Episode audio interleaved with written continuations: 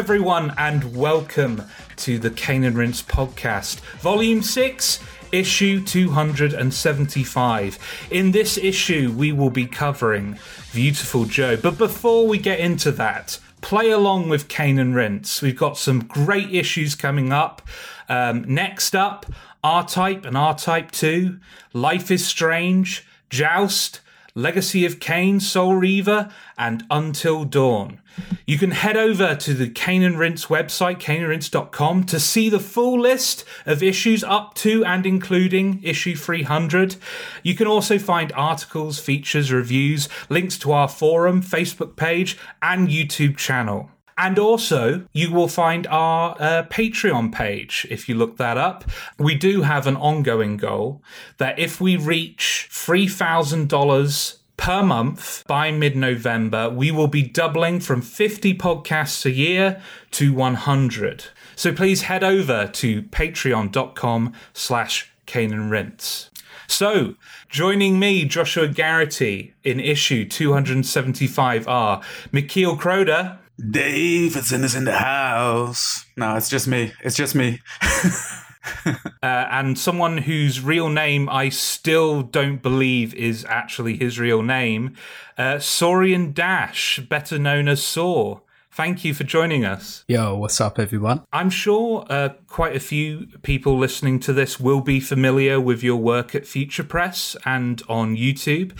But uh, for anyone who isn't in the know, could you give uh, everyone kind of a rundown of your exploits? Oh, yeah, sure. I've, I've been writing official guides for action games for quite some time.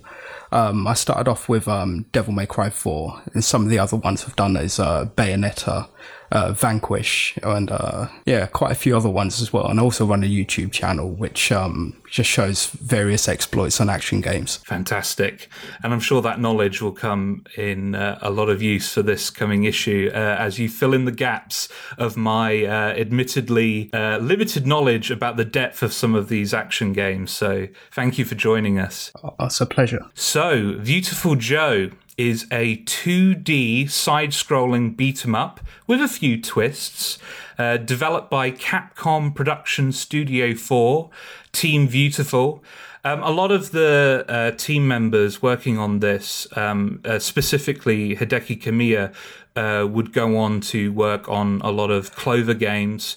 And Clover, of course, went on to form Platinum down the line when Clover dissolved. Um, Hideki Kamiya um, is responsible for a number of games that I really love. In fact, uh, M. Craig on the forum felt uh, the need to say Viewtiful Joe stuck out to me because of its zaniness.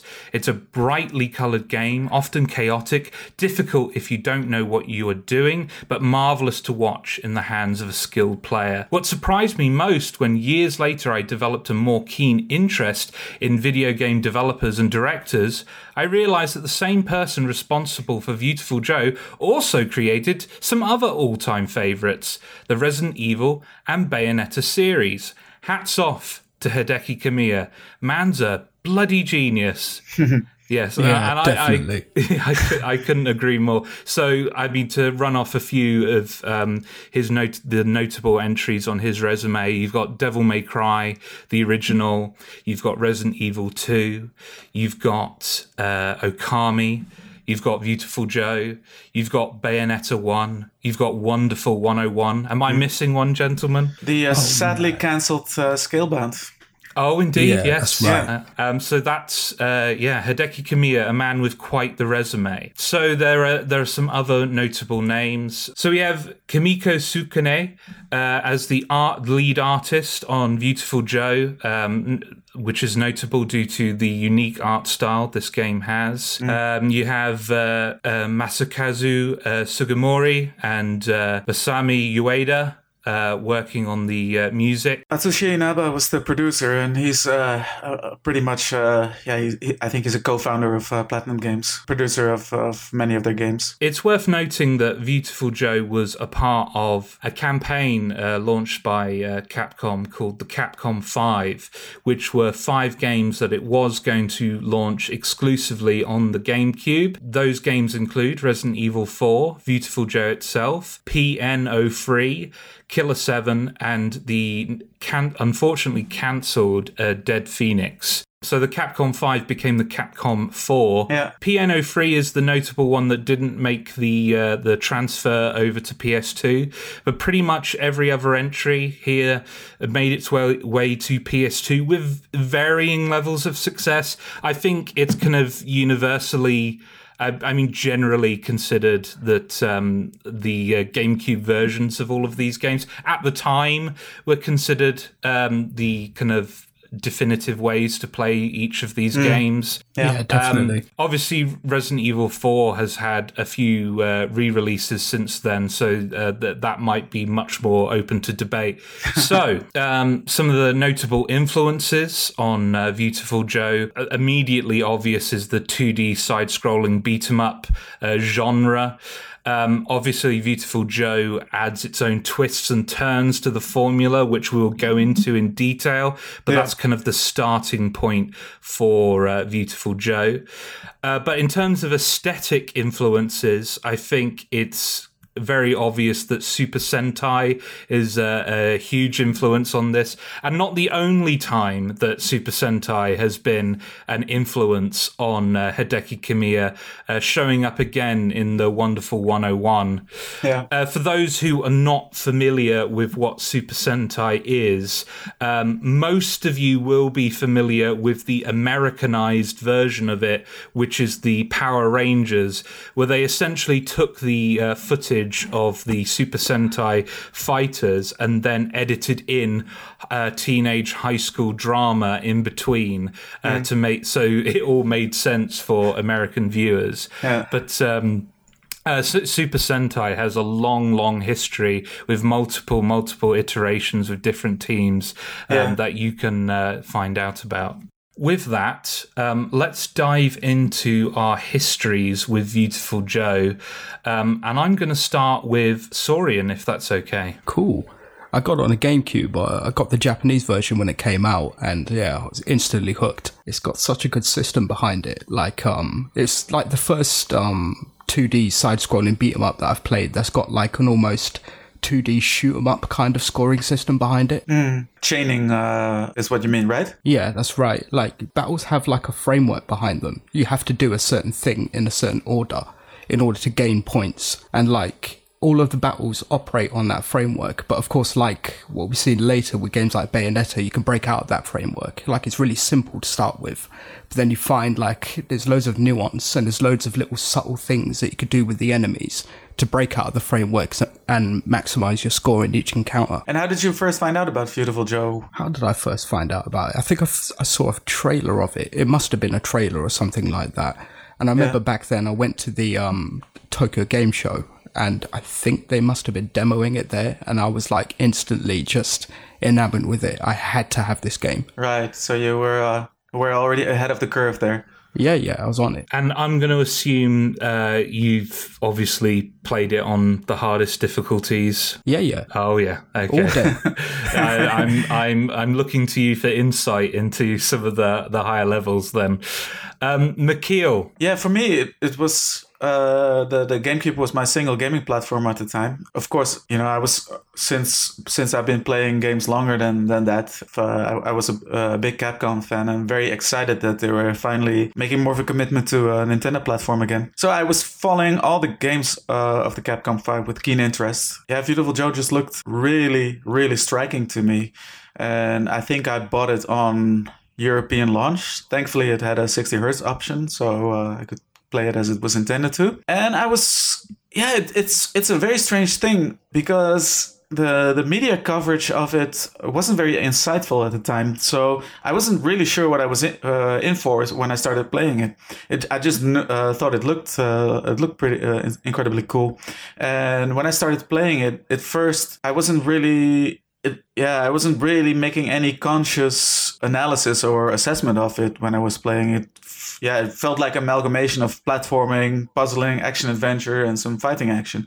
But only later throughout the game, I noticed the emphasis on the uh, the beat 'em up action, and then I started really realizing that it was pretty much uh, a supercharged 2D be- single plane beat 'em up, which was also kind of interesting to me because in uh, the beat 'em up genre, ever since Double Dragon, a, a, game that we covered on a recent show, the single playing beat 'em up as going way back to the likes of uh, Spartan X or Kung Fu Master is something that was kind of left behind in the annals of history. We've we've really started to uh, get accustomed to the Z-axis movement, and then later on in games like uh, Onimusha and Devil May Cry, you know, the, the modern incarnation of the beat 'em up, you have full uh, full free 3D movement, of course, and yeah, but it's uh, it was a pretty daring game when I all things considered. When you look at it, just what uh, Kamiya and his team were doing there, um, and still to this day, it's a game that's completely different, uh, unique uh, in comparison to a, a lot of its uh, its counterparts. So uh, on on my end. Um this game came out on uh, GameCube in uh, 2003 in most territories, different months, but uh, all territories got it in 2003. And then uh, in 2004 on the PS2. I was but a wee lad of uh, 13 years of age around this time. and um, I wasn't as well informed um, about gaming as I was, or, or particularly as interested in video games as I am now. Um, I, I, was playing games, obviously, but I just didn't have the deep kind of knowledge or kind of um, engagement with the community that um, has become all encompassing in my uh, 20s. Um, and yeah, so I, I didn't really this this game kind of passed me by um, on on its release, and mm. I didn't know much about it. And plus, I, I never owned a GameCube, um, not properly. Um, I was I had a PS2, and I was you know playing games like Final Fantasy and stuff like that. Um, RPGs were kind of my gateway into video games, and then all other genres kind of followed suit. Um, so this is more of a case that I got into platinum games, uh, uh, you know, output pretty hard uh, in 2010 when they released both Bayonetta and Vanquish. Both those games I consider to be absolute you know peaks of their respective sub genres, uh, sub action genres. Mm-hmm. Um, Vanquish is just I, I, you know playing the re release on PC recently. It's just I I can't think of a third person shooter I I like playing more. And Bayonetta is still kind of my uh, my favorite example of the 3D beat 'em up brawler. Um, it, they're both those games are fantastic. So and I started to notice more and more kind of developers' names. So you see see Hideki Kamiya's name front and center on Bayonetta, and you start to look back at uh, his uh, his li- you know his library. And the first game that you know kind of struck me as something I needed to play was um, Okami. Um, I had a PS2, um, but you know I, I, believe the PS3 version was actually out. Um, uh, maybe not around then, but soon after. Um, so uh, yeah, I, I played Okami. Um, but Viewtiful Joe, I bought for the PS2 and then kind of never touched. And I don't really know why, because like looking at this game, it just feels like a Joshua Garrity game. and like having played it now, I can confirm it definitely is. And I, I, just left it for ages and ages and ages and ages and ages and ages. And then it finally came round to, you know, you know, booking, you know, issues for this for this volume of Cane and Rinse. And it's like, what what are some games in my backlog that I am particularly ashamed that I've never got round to playing.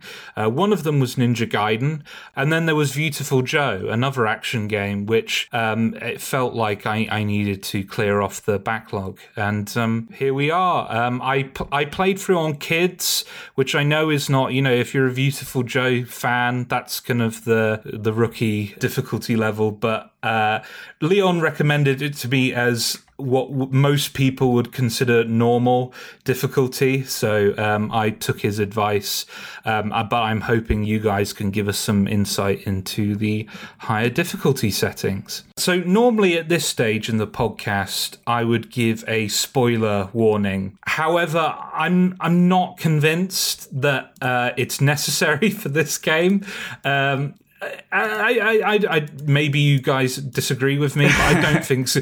I don't think stories or characters are a particular focus of this game. Um, they're very much providing context for the action that's mm-hmm. about to take place, but not necessarily the reason why one would be playing this game. Is that fair to say? Yeah, totally. Totally. Um, Michiel, why don't you uh, give us kind of a brief, kind of back of the box uh, description of the setup for this game? Yeah, so it's this this whole thing. Uh, the main character Joe uh, is a movie fan, especially uh, you know old um, uh, kaiju and super Super Sentai movies. At the start of the game, he takes his girlfriend Sylvia to the movie theater, and she's obviously very bored with the movie he's watching. And somewhere halfway through the movie, this dark, ominous uh, giant robot uh, steps out of the screen and uh, kidnaps uh, Sylvia.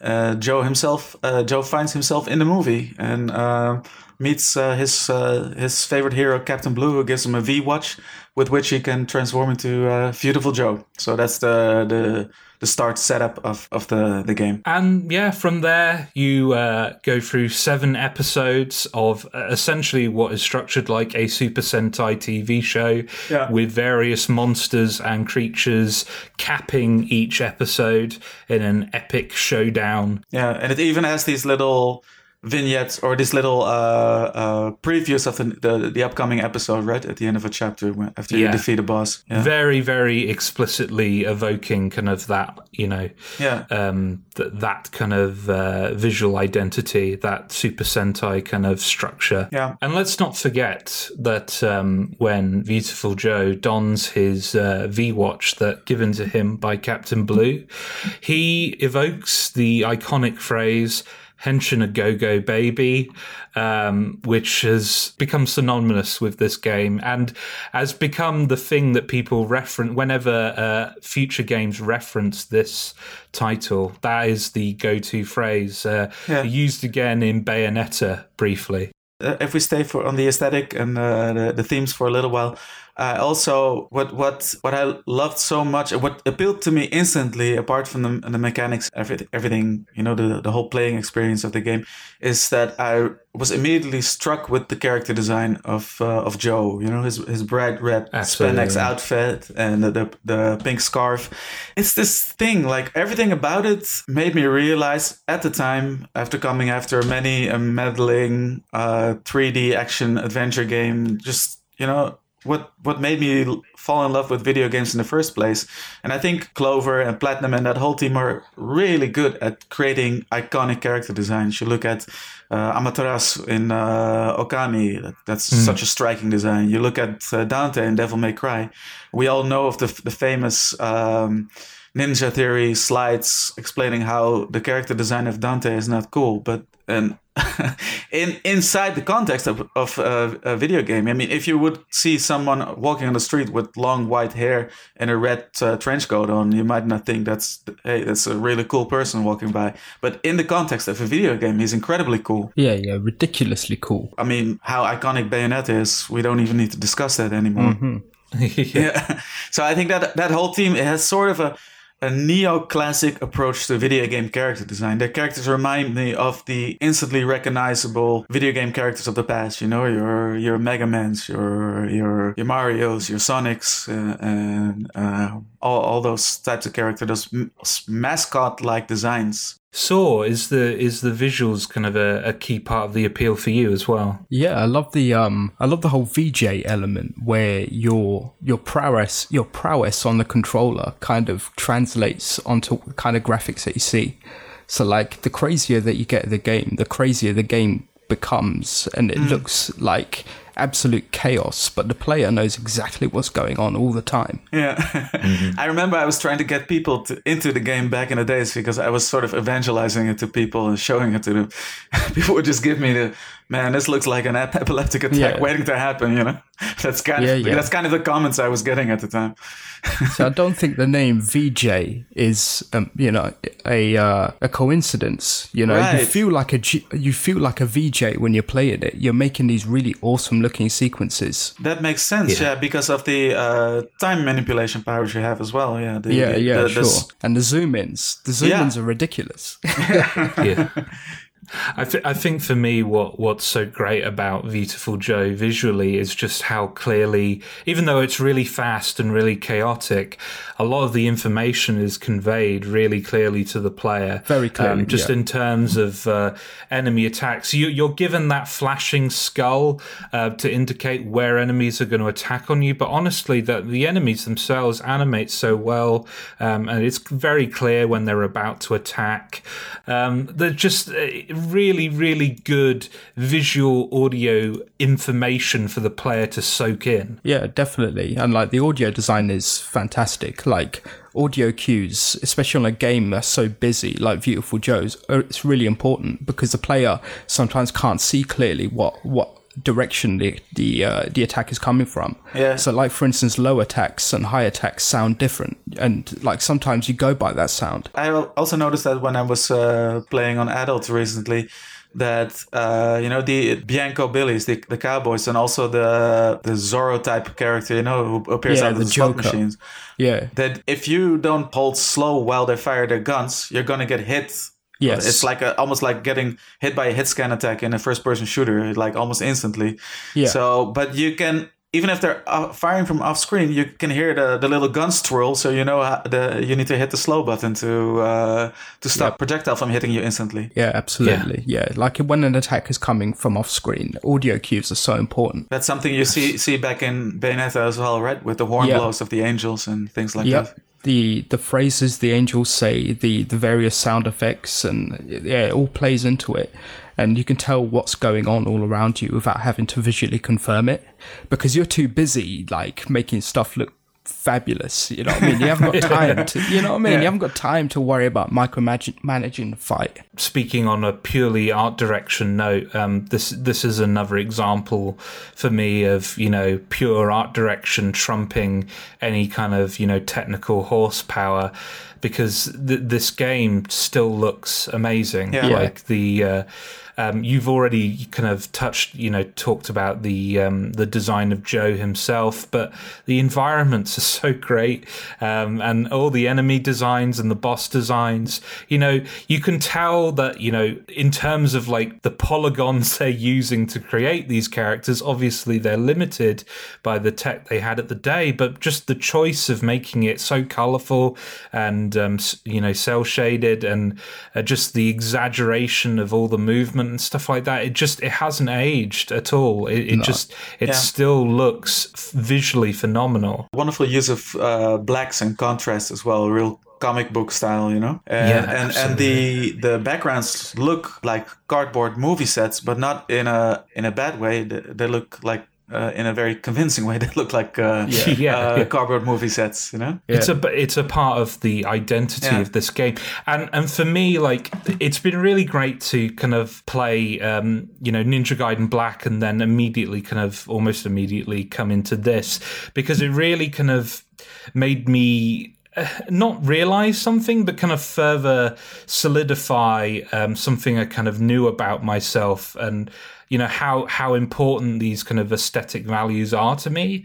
Because uh, into if we were you know talk comparing uh, Ninja Gaiden and Viewtiful Joe purely on a mechanical level I think you know they're not far off each other. I think they're they're equally as deep. But Viewtiful Joe edges it out for me just because it it makes such a strong eh, strong impression in this department. Like it it it has personality in spades. Like it knows what it's about, and and it, and I'm not just talking about the visuals here, but the the sense of fun and and a willingness to uh, be self-aware and to take the mick out of itself like the dialogue between the bosses it's not you know comedy gold or anything but that that willingness to have humor to have fun to be light-hearted Yeah. and not to take everything so seriously was kind of a breath, breath of fresh air compared to uh, Ryu Hayabusa's kind of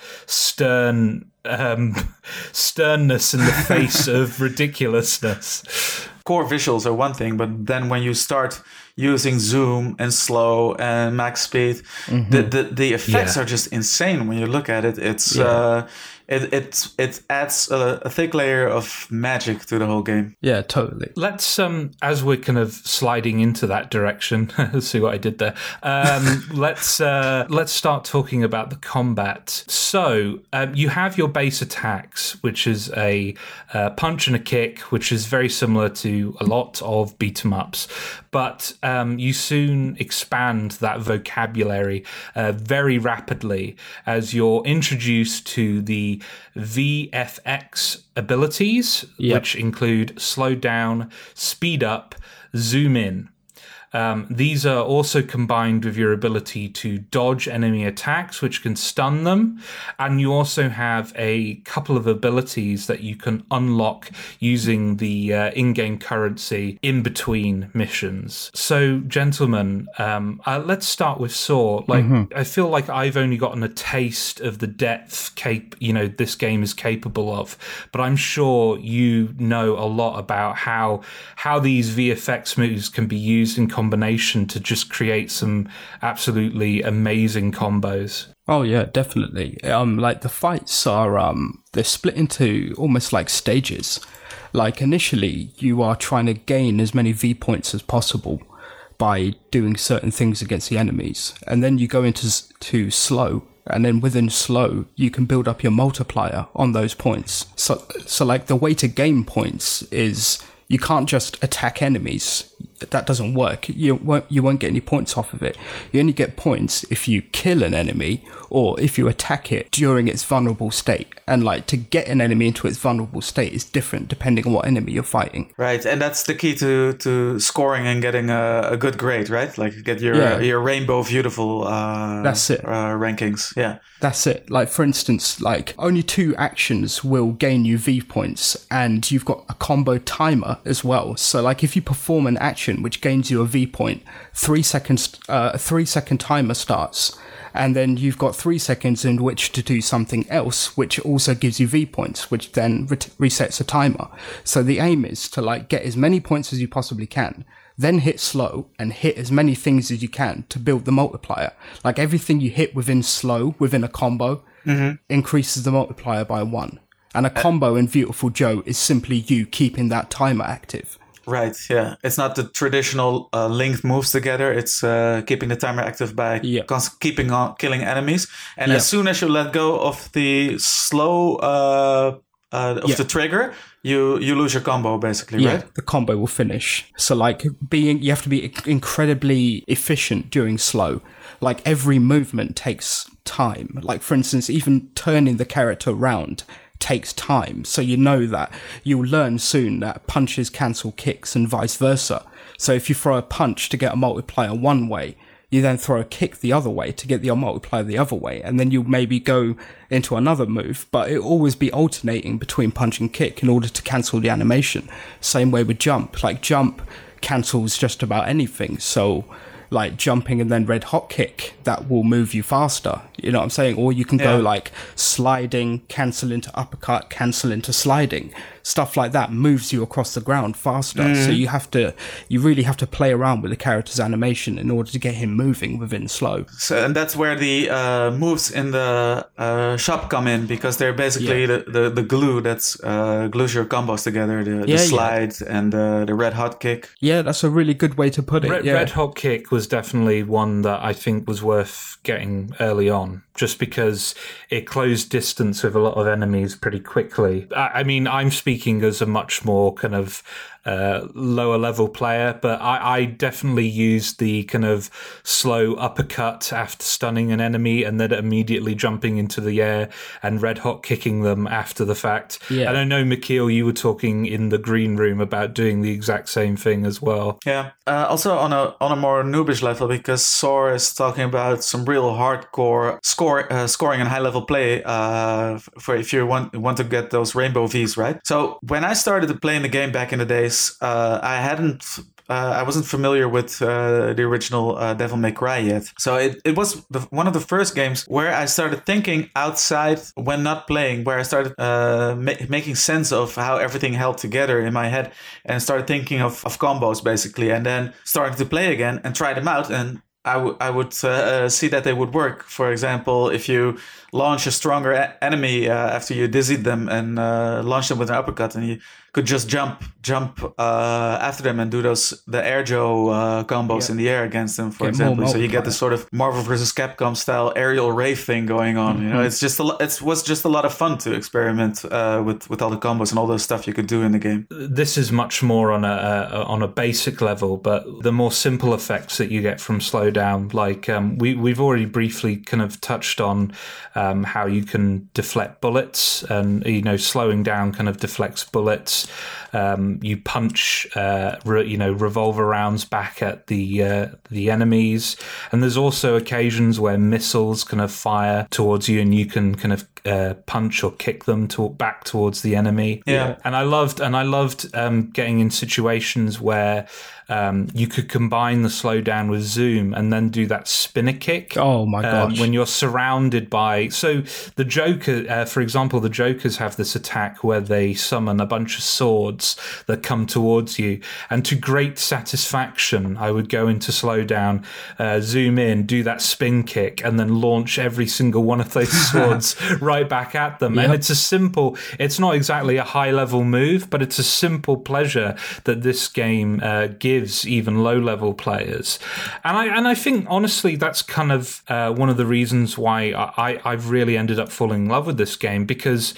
I've managed to kind of scrape a lot of, you know, fun and um, visual pleasure out of even the simplest stuff. And then I go online and go on YouTube and watch some of, you know, Saur's videos and, and see what high level play looks like and be amazed by what's going on there. But the fact that it can work on multiple levels, I, I think is a sign of a really great game where, you know, it, it works on all those levels where whether you want to be the guy who gets all the V points and and is you know keeping that combo chain going forever and ever, or you're someone like me who's just happy to look as cool as possible doing some simple moves.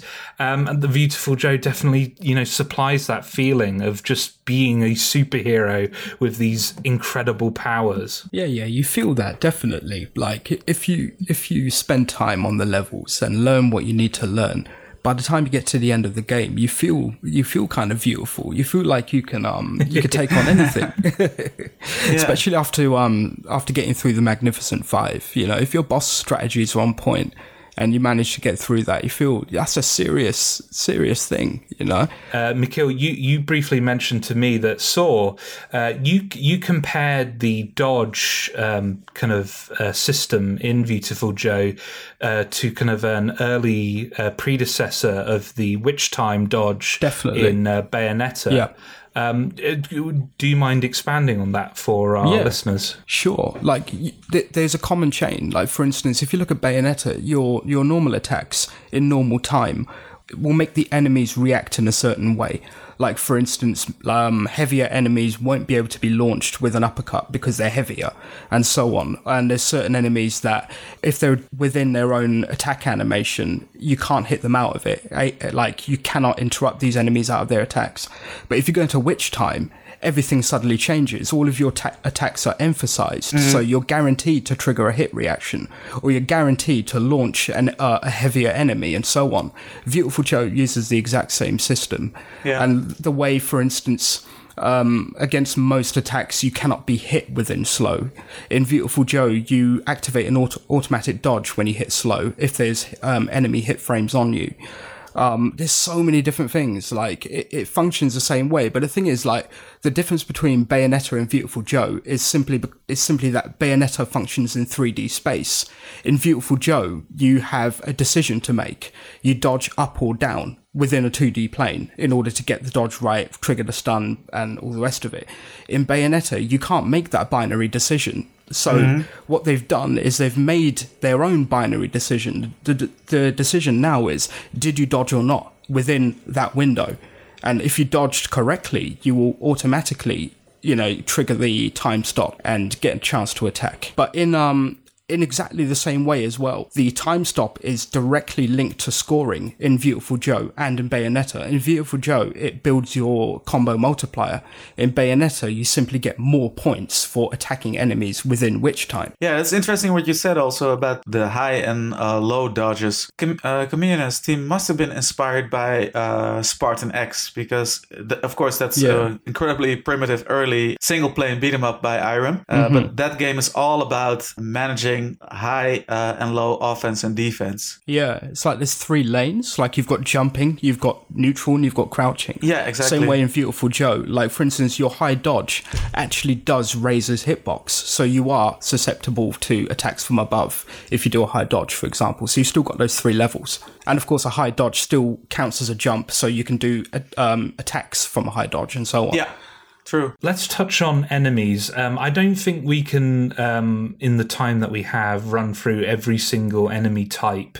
But I think it's worth kind of touching on some highlights. Any particular favorite enemies that when you come across is like, yes, this is a great combo opportunity, etc., etc. Yeah, there's tons. There's so many little things. Like for instance, the the first one that is quite important to notice against the Bianchis, the standard little foot soldiers, mm-hmm. is that when they enter their attack animations, there's a certain amount of time. There's, there's a certain window in which you have to guess which way they're going to attack. If you guess right, they will instantly attack and get stunned. So it's like that's something you can go for once you get the Ukemi, the, the mm. safe fall. So if you get it wrong, you can still safe fall and negate the damage. But that's something. That's something where if your combo timer's running out, you could sometimes go for it to try and to force an attack.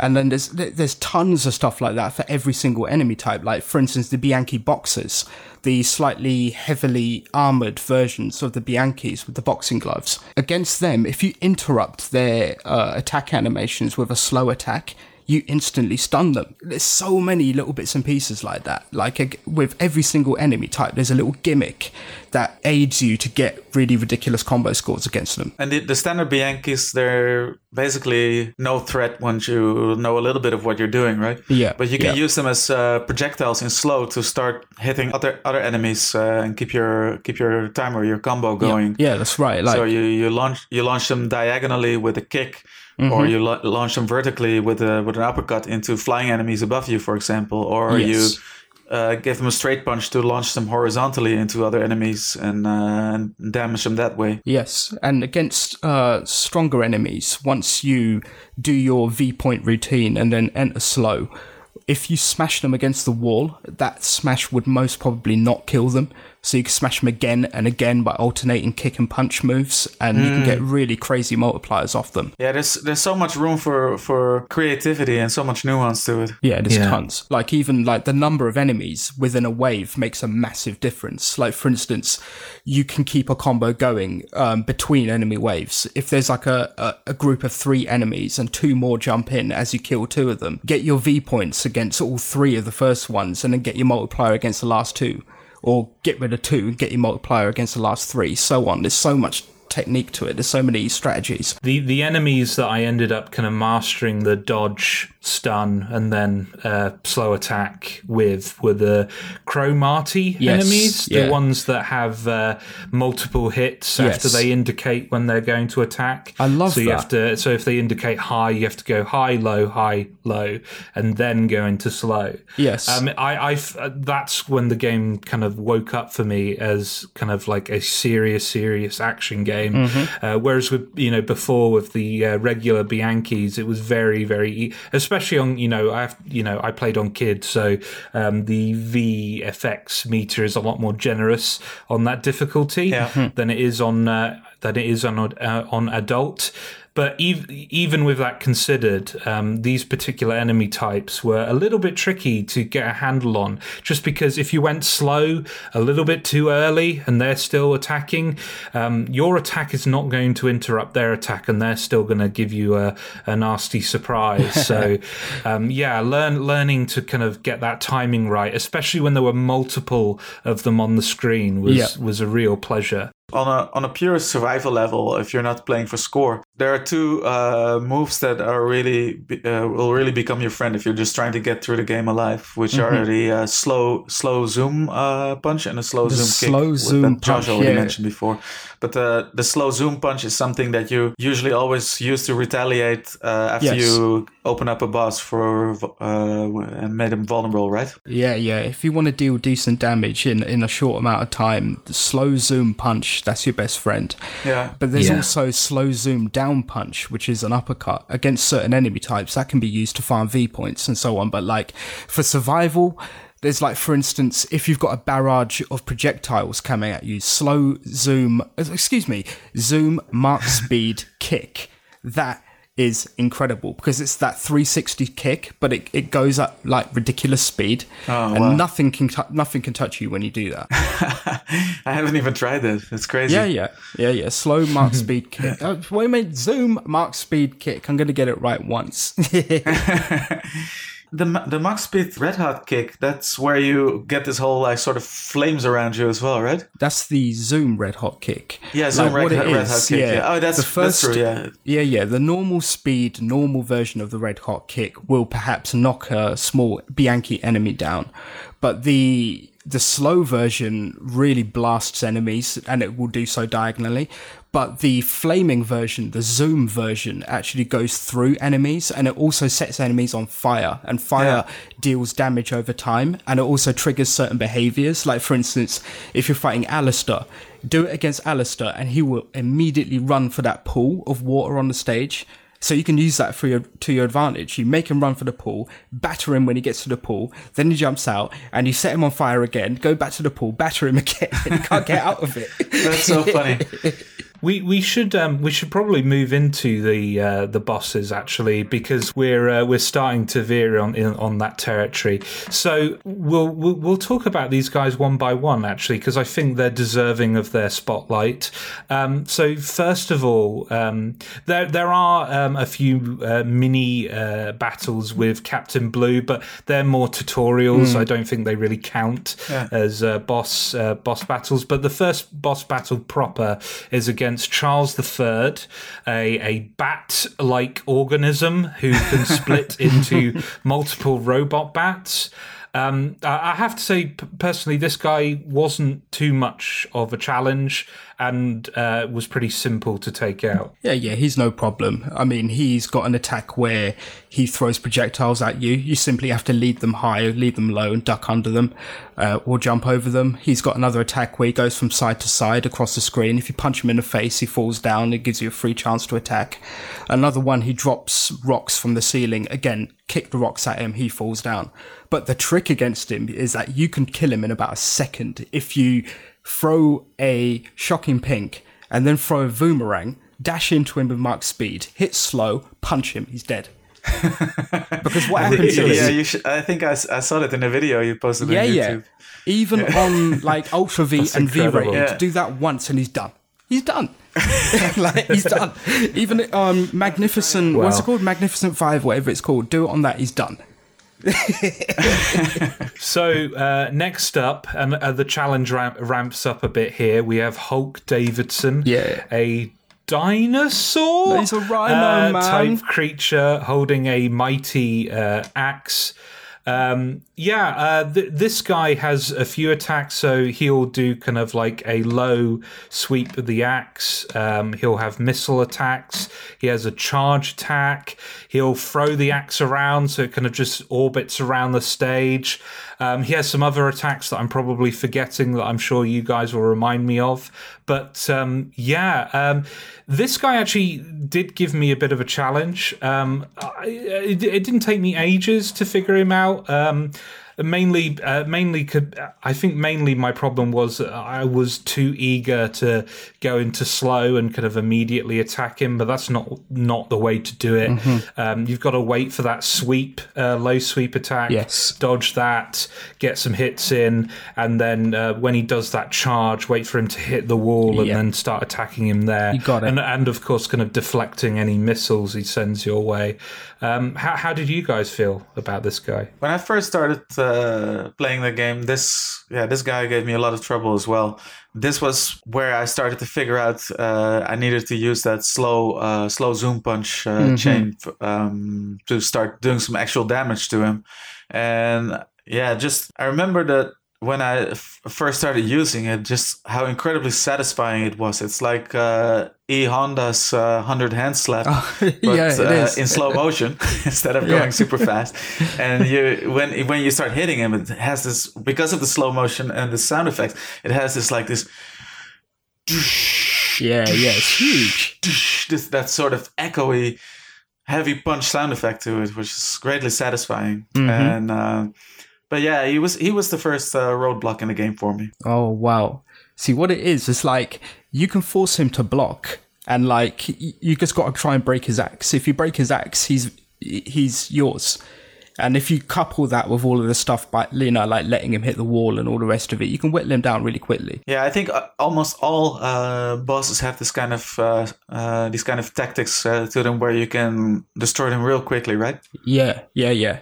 There's always something within their routine which sets them up for a fall, and you got to find that thing and exploit it. Would you think that's intentional design? Yeah, oh yeah, definitely. All of them have it. They've all got like this Achilles heel, and if you find it, it's it's curtains for them. Um, so next up, um, and and for me, this guy was the kind of second hardest fight in the game for me. Uh, probably, um, we have Gran Bruce, a street shark fellow, um, who's uh, who's I love this guy. He's pretty. He, I love him as well. the chat at the beginning with this guy. He's so funny. He's so silly, man. He's so dumb. Um, so Gran Bruce has a number of shark-like abilities. Um, the most deadly of which, for me, was this charge attack, where he gnashes his uh, teeth as he's coming towards you. He moves in straight lines, but will change direction, so you have to dodge and jump out of the way. Otherwise, you'll get caught in his teeth, and if you're not quick to mash the buttons on your controller, um, he will do some serious damage. Um, uh, the first couple of times I uh, fought this guy, I wasn't aware that you could limit the damage he can do to you by mashing some. But I don't know if I. The thing is, all I know is that mashing buttons prevented me from getting damage. I don't even know if specific buttons was helping me or Yeah, if there's a yeah. specific button I should have been pressing. Yeah, it's probably the same thing as with the little bats when they grab a hold of you, right? You the, Yes. the directional you mash the, uh, the directional stick, or you you I, mu- I must have been ma- mashing that. yeah in different But, directions. Uh, I was mashing all buttons Yeah, in yeah. desperation Just mash all- of uh, not mash being this everything. guy's uh, fish food. Um, yeah, and, and that attack, when I didn't know uh, I could do that, was causing me a lot of problems because he kept. I wasn't fast enough um, sometimes to to dodge that attack, and it causes a lot of damage if you're not aware that you can do that. So he also has the ability to summon water onto the stage, so you can he can swim around, and your movement is uh, uh, adjusted as well. Um, he'll be able to summon metallic piranha that can uh, stick you in place for a little bit, which can be troublesome uh, when combined with the former attack I mentioned. He'll also summon some mines, um, which are deadly to you, but equally deadly to him uh, if he initiates that uh, that gnashing attack, and you manage to catch him while he's still got a bomb in his mouth. You could do a lot of damage to him that way. Um, and he also has a tailspin attack that he does when um, the designers of the game have deci- decided that you've uh, done enough punching for one session and you should give Gran Bruce a bit of a break. Um, yeah, uh, th- this, th- as I mentioned, this guy was difficult for me, um, but I think he was a he, he again. This was a fun one to master. Um, I think, lear- especially kind of learning that um, that trick with the bomb. You know, tricking him into swallowing his own mine, Yeah. and then going into slow, and then doing a zoom in kind of punch attack Yep. directly on the bomb, and then kind of following up with several more punches, doing like a lot of damage to him in quick succession succession was uh, was really satisfying. Also, he can heal. It's worth mentioning. I'm usually not a fan of bosses that can heal themselves, but it's such a great opportunity to get some extra damage on him. Yeah, you do uh, more when he starts doing that animation that it didn't bother me so much. Yeah. If you can Mach speed over to him, like that's that's that's what you need to do. You, you you beat him up until he has to heal, and then you Mach speed over to him while he's healing, and you get another opportunity to attack, and you do even more damage on him. There's another thing as well. You can stop his biting animation. You can stop most of his attack animation with a boomerang. Like it'll stop him no matter what. It's quite interesting how the, the boomerang, as an aside, and the shocking pink uh, are really u- useful tools, more useful than you probably realize on your first playthrough. Definitely. You have no idea how good they are. Even against Hulk Davidson, you think, oh, I can't interrupt him. Yes, he can. If you throw a boomerang at him, he'll, he'll interrupt anything he's doing.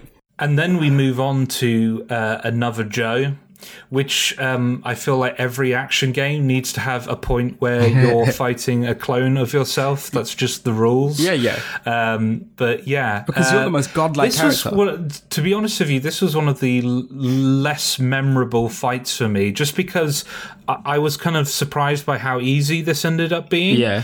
um, just because it, it it became a simple case of kind of when he made clones of himself, kind of slowing things down, zooming in, doing the zoom spin kick, and um, kind of taking out all the clones that are charging towards me. And then when he pops up near you, just dodging, stunning, and then you know following up with some slow attacks. Yep. Um, this guy didn't prove too much of a difficulty for me. Yeah, I would have liked this fight to have been more of a fighting your own clone with the sa- or your own, you know, uh, rival with the same abilities, uh, kind of thing, because it became more of a following him around the stage and, and dealing with his clones and trying to get the, re- the the correct version of him. Yeah, I found the same thing. Like, for instance, like, if you stay on top of him and keep hitting him, he doesn't get a chance to do the clones. And even if you miss him, he still has to teleport away anyway, which makes which makes it impossible for him to do to do the clones. So you can stay on top of him and he's done. You know what I mean? Like when he does the slow zoom kick, do the slow zoom kick because it it, it just sort of cancels each other out. Yeah, you're pre- pretty much uh, invulnerable when you use it. So is he. Yeah, but it was cool. It's cool. Yeah. But he's a, he's he's just a build up for Alastor anyway. Yeah. He's the main event. And speaking of Alastor, um, our horned friend, um, yeah, um, this this was a more interesting fight, I think. Um, I mean, they've they've dropped the clone gimmick. This guy has a more kind of uh, cohesive um, identity as a boss, like the others we've fought, um, and I, I kind of liked the. Uh, the gimmick of him going to the pool after he's uh, gone into the lava and trying to uh, trying to cool himself down and using that as an opportunity to get some extra damage on him. Yeah.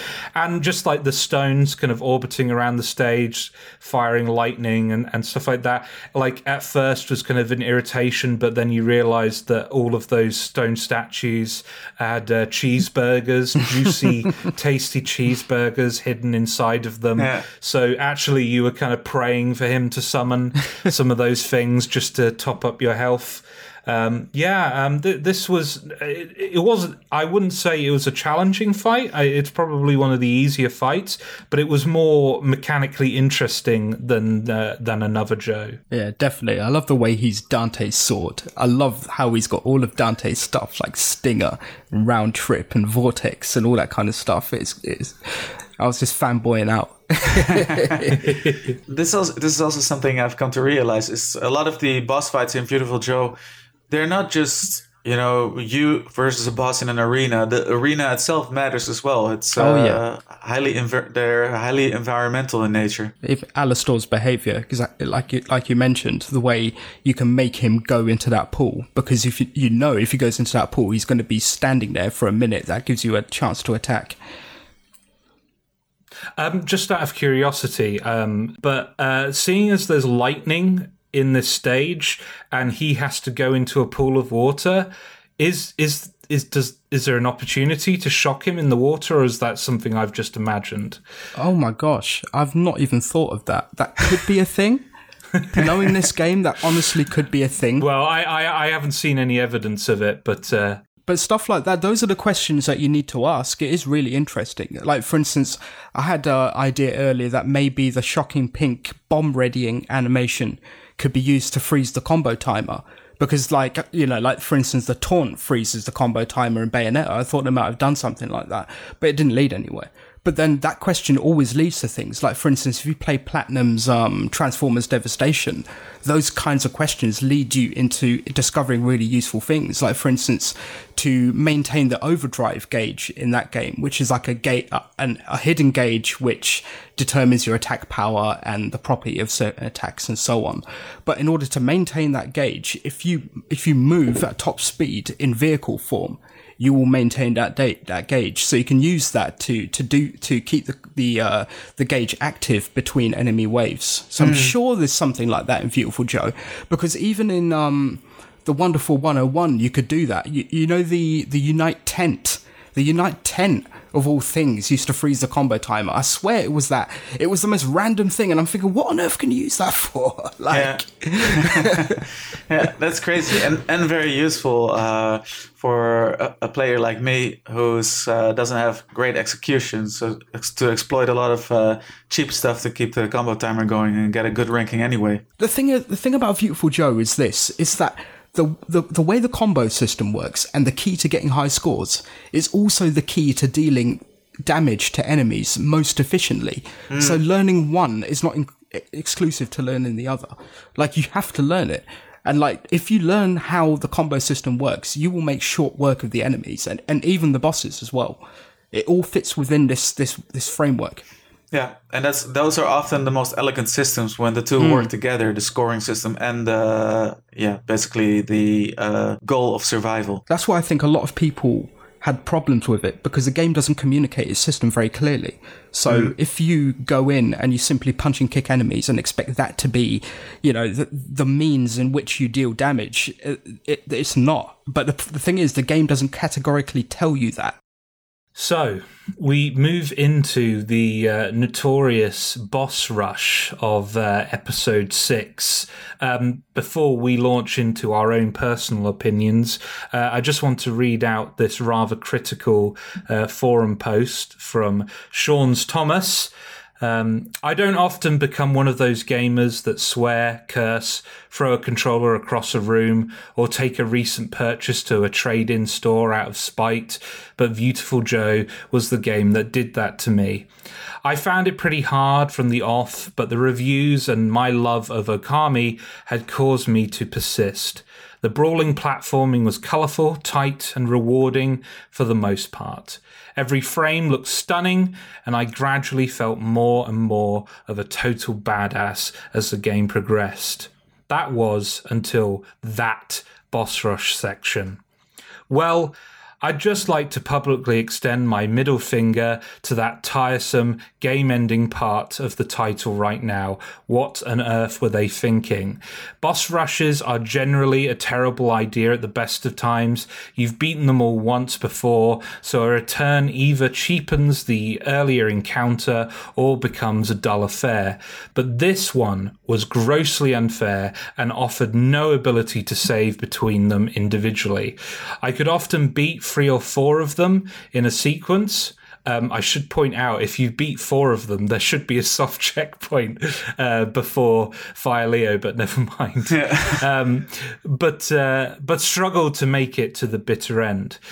I tried and tried for a fortnight until the anger, frustration, lack of tears left to cry, and sheer sense of futility overwhelmed me. I returned a decade later to give it another go, but you can imagine how well that went. So, gentlemen, um, the boss rush. I think this is a good uh, point to kind of briefly mention the uh, mention the structure of the game. Um, so, uh, you have the episodes, and you have checkpoints in between. And now there are uh, two variants of checkpoints. There's the soft checkpoints, where if you run out of lives, uh, you'll go back to that checkpoint. But if you quit the game, you have to start from earlier. Um, so that before that checkpoint. And then there are checkpoints where you get an opportunity to save.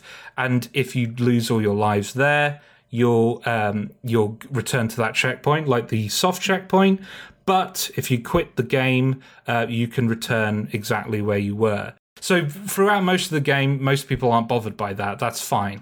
Um, but this becomes a point of contention for a lot of people at episode 6 where the game asks you to defeat four of the previous bosses in a row with no checkpoint in between them and no save point in between them and also after the fact uh, you ha- there's a soft to be fair to Viewtiful Joe there is a soft checkpoint before him but it, this boss rush is followed by the hardest boss fight in the entire game. And you can't save. You have to just you have to complete the the run uh, on that session. Otherwise you have to do the whole boss rush again and then fight fire leo again. Um, that all being said i have to be honest I wasn't actually that frustrated with the boss rush. What was I? Um, and I know that's running counter to the popular opinion, but I have to say, I really enjoyed getting to know these bosses Yeah. as well So as was required in order to get past this. Yep. And I actually ended up having a lot of fun with this boss rush, Yeah. which I know is going to annoy some people when they hear this, but I, I loved it. I couldn't agree more. It's the same with me. Like, I like to get the most out of these games, so I'm not looking to just just run through the story mode and just blunder my way through the levels. I will repeat a level over and over until I'm happy that I've learned what that stage has got to, to teach me. And having the challenge set, can you know, can you do all of these bosses all at once? You can do them all individually, but can you do them all? It's like, yeah, challenge accepted. Let's go. I, I really loved it. Like, the, the- like get, getting through it and then and then beating Fire Leo afterwards. You know, it's it's just a testament to your own ingenuity. You know, you've come up with your own um, strategies and your own techniques and your own routines, and you just got to go through the motions and you know get it right. I, I, I absolutely loved it. Um, I can just imagine though that for some people who are approaching the game differently, that kind of challenge, maybe they would prefer it as an optional challenge rather as a roadblock block for them on the game. Also, in Viewtiful Joe, once you know how to beat them, they're not very difficult to beat them anymore. No, they're not. Yeah, you have control over the whole fight. You have all the tools available to you. It's up Yeah. to you to come up with the way to use them most effectively. Yeah. Yeah. And I, I must say, this was a major roadblock block for me uh, when I originally played the game, uh, because you know the a lot of easy games had made me soft at the time. Uh, so, um, but it wasn't actually the boss rush that gave me trouble. It was just Fire Leo, the guy at the end. So every time I would, after having get, uh, given up on it and feeling frustrated. Every time I uh, I would report, uh, uh, return to it, the, the boss rush was something I would just generally coast through. It was just Fire Leo who gave me a lot of trouble. See, and like, also, it's really helpful to have all the bosses in one place. Like a game like Viewtiful Joe, it doesn't have a stage select. So having all the bosses all in one place gives you an opportunity to really learn Yeah. them and really get a, get an intimate relationship with how all their their attacks work and how to deal with them. Before no, before you know it, you'll be able to breeze through them. I assure you. I guarantee it. Let's uh, let's talk about Fire Leo, who um, uh, alongside this uh, this boss rush is also notorious um, for being not only one of the most difficult bosses in this game, but one of the most difficult bosses, full stop. Um, so, speaking personally, um, th- this ended up being a Ornstein and Smough Artorias of the Abyss, uh, Abyss situation, where yes, absolutely, Fire Leo is tough beyond anything else in this game. However, um, I, I I found him a pleasure to master. Um, like like he doesn't break any rules. Like he's not he's not cheap. I don't find this boss to be cheap. He has a lot of attacks that are very deadly, and if you don't know what you're doing, they'll kill you very quickly. Mm-hmm. But equally, if you master those attacks, if you understand the reaction that you must have to each of his uh, uh, each of his abilities, he becomes incredibly fun Yeah, yeah, uh, to take down. So some of his atta- attacks include just to, to to run through them. He will summon a bunch of meteors from the sky, which will litter the stage. He will charge towards you. Um, he will fire uh, tons of fireballs at you. Um, he has a shield that he'll block your attacks with, a, a basic slash attack, um, and then once you've destroyed his shield, he'll start going into a tornado attack where you have to dodge five of his attacks in a row to open up open him up to heavy damage. Now, learning kind of the pattern and the pattern for me, and I'm sure uh, I've seen. In fact, I've seen Saur do this on his video, so I'm sure he'll um, kind of go into more detail with this. Um, but my pattern was go into um, you know speed up um, start punching the meteors on the floor. Yep. punch punch punch punch punch until i'm on fire. Suddenly i am now immune to all of his fire attacks coming towards me. And that that revelation was so was so mind-blowing because up until that point like you're you're trying to jump past these fireballs trying to dodge them etc etc it's not working. They're just landing every single time and it's just you're how do i beat this guy? And then you when you realize that you can go into max speed punch punch punch that boulder until you're on fire already and then none of those attacks are doing anything to you and you could just zoom straight to him. Yep. that was just oh it opened up the boss fight.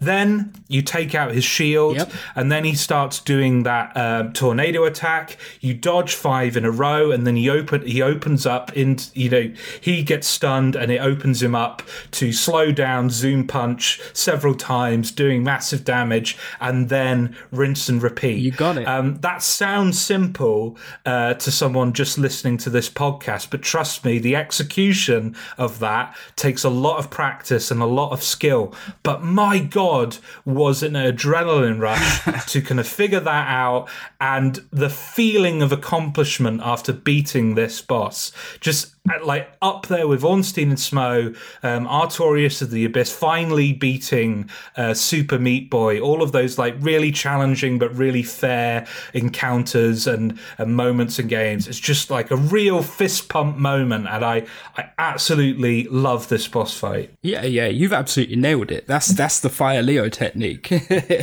that's that's it down to a T. I was not prepared for this level of challenge in the game when, when I uh, played it back in the day. So I, I was just really I knew how to do it in uh, uh, at a certain point, but I was just really like being very clumsy. You know, just running around on max speed, falling down those holes uh, in the stage, and just generally making a mess of things.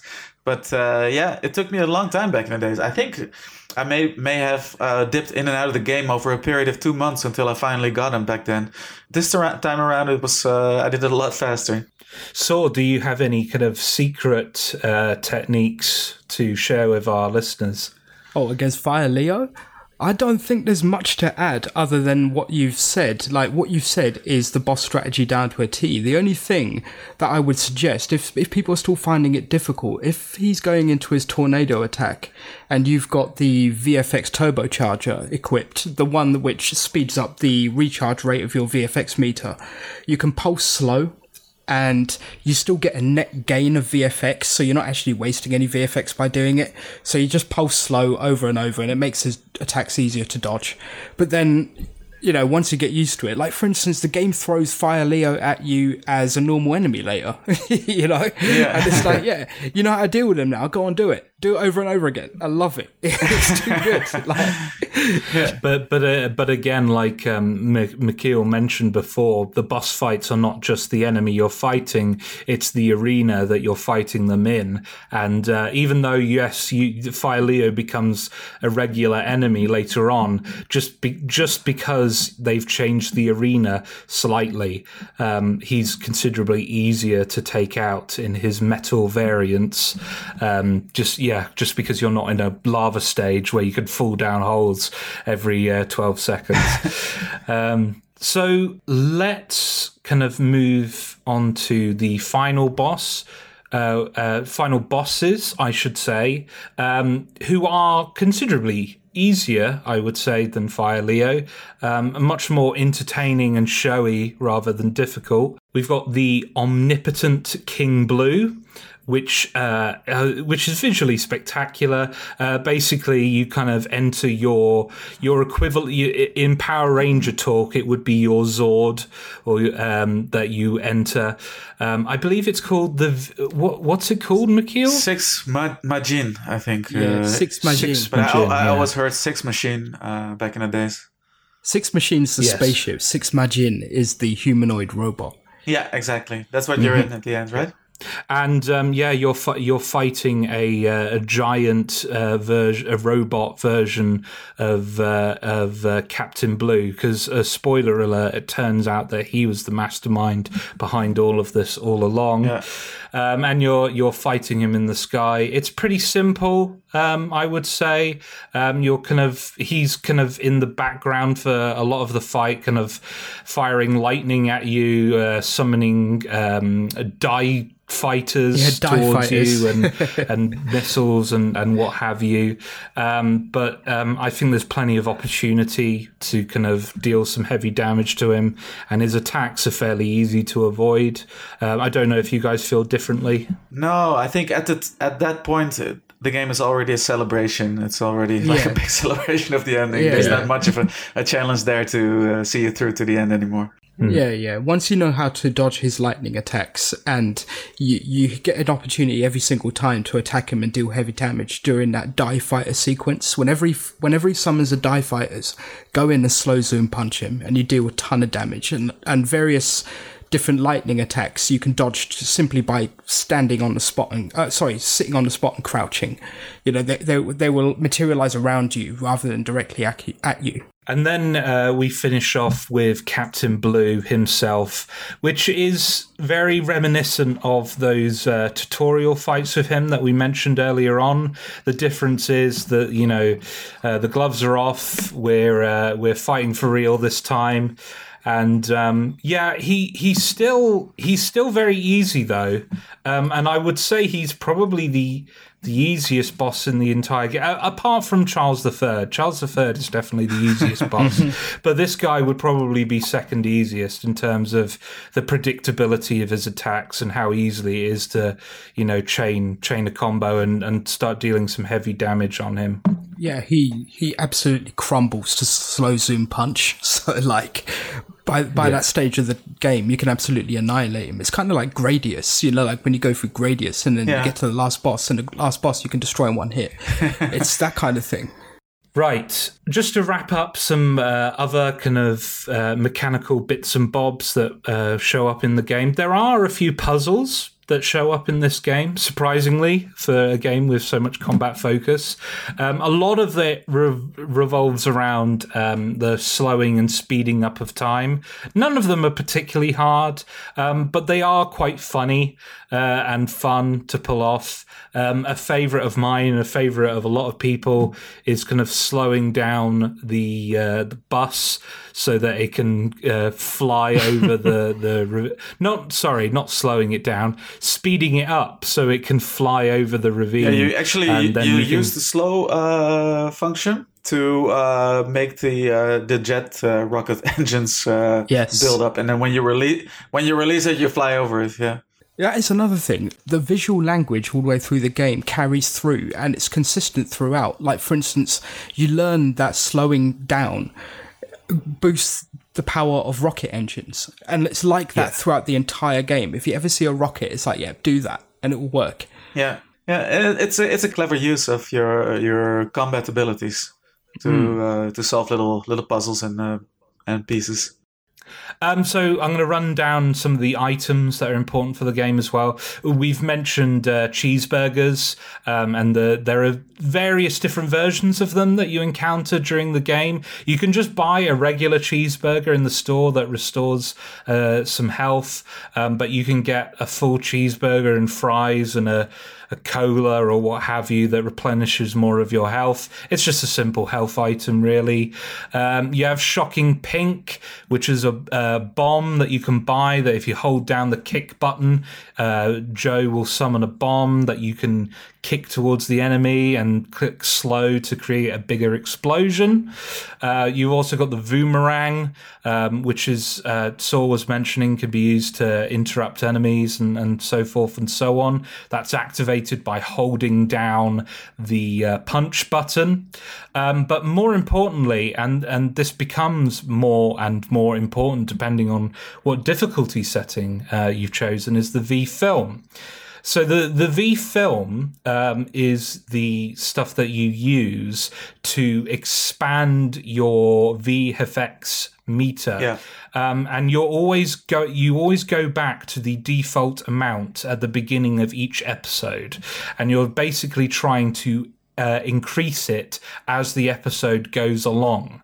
Um, it is important to note that if you lose all your lives, um, it goes back to the default amount again, which is why it's kind of important to manage your lives and make sure that you're you don't use them up because actually that that uh, that uh, VFX meter becomes more and more valuable as the game goes along, uh, uh, especially taking out some of the bosses. But let, let's talk about that in the context of the higher difficulty settings. Now, um, I played this on kids, which I mentioned before, which for many is uh, would consider kind of normal difficulty. Um, there's also adult, um, which is harder than that. Um, I believe well, I know Saur definitely has completed it on adult, but yeah. I know Michiel, um, you've uh, played about with it recently. Do you guys want to kind of briefly discuss kind of um, how much of a difference that makes? Going from from kids to adults, uh, I mean, back in the days, kids was uh, quite quite challenging for me, but adult is where you feel like this might just be the difficulty, the core difficulty that the game is balanced around, because now you really have to plan and strategize uh, using your VFX powers. You can't just use them willy nilly. As uh, as soon as you hit that slow button, your meter will drain much uh, much faster. So you need to have a game plan once you enter it. For example, of how to uh, defeat enemies as quickly as possible, and you just just generally have it adds a whole whole layer of tactics. So going back to kids after that, it feels much more easygoing, uh, as uh, rough as that may sound for people who had a tough time like me back in the days of uh, completing it. For you, Saur, um, I'm sure you, you've you've played adults, but I'm also sure you've played uh, V-rated and possibly even ultra V-rated. Yeah, that's right. Um, can you sp- can you speak to your experience uh, with those even higher difficulties? Yeah, sure. I started on adults, um, and I found myself um, once I got once I got familiar with the game and I was comfortable with the enemy types and so on, that I was limited by the sorts of enemy waves I was being presented with. Um, I could take the combos much further. Like, for instance, there are um, red VFX uh, juice bottles hidden throughout the stages. And if you know how to get them, you get an infinite VFX meter and you can do ridiculous combos off of that. Like you can max the combo out at 9999. So like I'm always trying to get bigger and bigger combos. And we're like, so like when you play V rated, you're presented with enemy types which present you opportunities to do these bigger combos and you can take the game so much further. Like the, like for me, adults was like the, the, the training run and then V rated is when the game began. Like it's so much more fun. Also on V rated or ultra V rated, uh, do the skulls disappear? The, the attack signifiers of high and low. That's in um that's in ultra V. Ultra like V. you really have to have your enemy game down because there's no attacks there's no attack mark, markers. So you have to look at the animations, you have to listen to the sound effects and yeah, it's it's yeah, yeah it's cool. by that time you should be in tune enough with the game where you where you Yeah. don't need them anymore. Actually, right? I think by the time you get good at V rated, you'll be ready to deal with Ultra V. Like, for instance, it's the same way when you play any good stylish action game. It was the same way in Bayonetta when I was working on the guide for that. And I finished hard mode and I was like, yo, this is so good. I finished hard mode. Then you see like non-stop infinite climax and it's like, oh, I've got no witch time like that fundamental crutch that I had throughout the entire game. Yeah. You're, you're going to take that away, and it's like, all right, then bring it. So it's like you play that, and it's like, you know what? I don't need witch time. If anything, witch time gets in the way. I don't need it. Seriously, like it changes the game so much. If you're if you're willing to go with that flow, you won't want to go back. Like going back to adults for me now, it feels like the game is running in slow motion. Wow. it's so hard for me to even imagine that. Speaking as, a, as an aside about Bayonetta, like, witch time is slowing me down. That's just crazy to imagine. That's like, what I feel it was. Like my it's whole like, yeah. universe has know, just expanded. Like, but seriously though, like, witch time is a crutch. Like, it stops you from learning the really deep stuff about the game, like how to properly manage crowds of enemies, how to properly make sure that you get the exact hit reactions that you want. You know what I mean? And then you've got the thing as well where if you complete it in a in a fast time, you get the bracelet. You get the bracelet of time. The bracelet of time is manual witch time, aka it's Viewtiful Joe. If you hit L, you get witch time. Right. And then suddenly the game changes again. It's like, oh my gosh, I've got 3D Viewtiful Joe now. This is too much. The game changes completely. like, it becomes a completely different game once you start playing it like that. And I'm telling you, I, I will take this to my grave. Viewtiful Joe and Bayonetta are the same game they're the same game. I, I, I having now uh, gone back to Viewtiful Joe, I, I can't argue against that. Um, uh, so much of what I love about Bayonetta is here in 2D form in Viewtiful Joe, and it's and it's quite a discovery to to find that, and and a pleasure to find that. Um, uh, before we move off of difficulty and, and kind of talk about the wider legacy of Viewtiful Joe, I should briefly mention there is an even easier difficulty setting on PS2 called Sweet. Oh, yeah. Um, I'm not sure of uh, the changes that makes. I imagine it uh, changes the VFX and how much damage the enemies do. Um, but honestly, um, I, would recommend sticking with kids.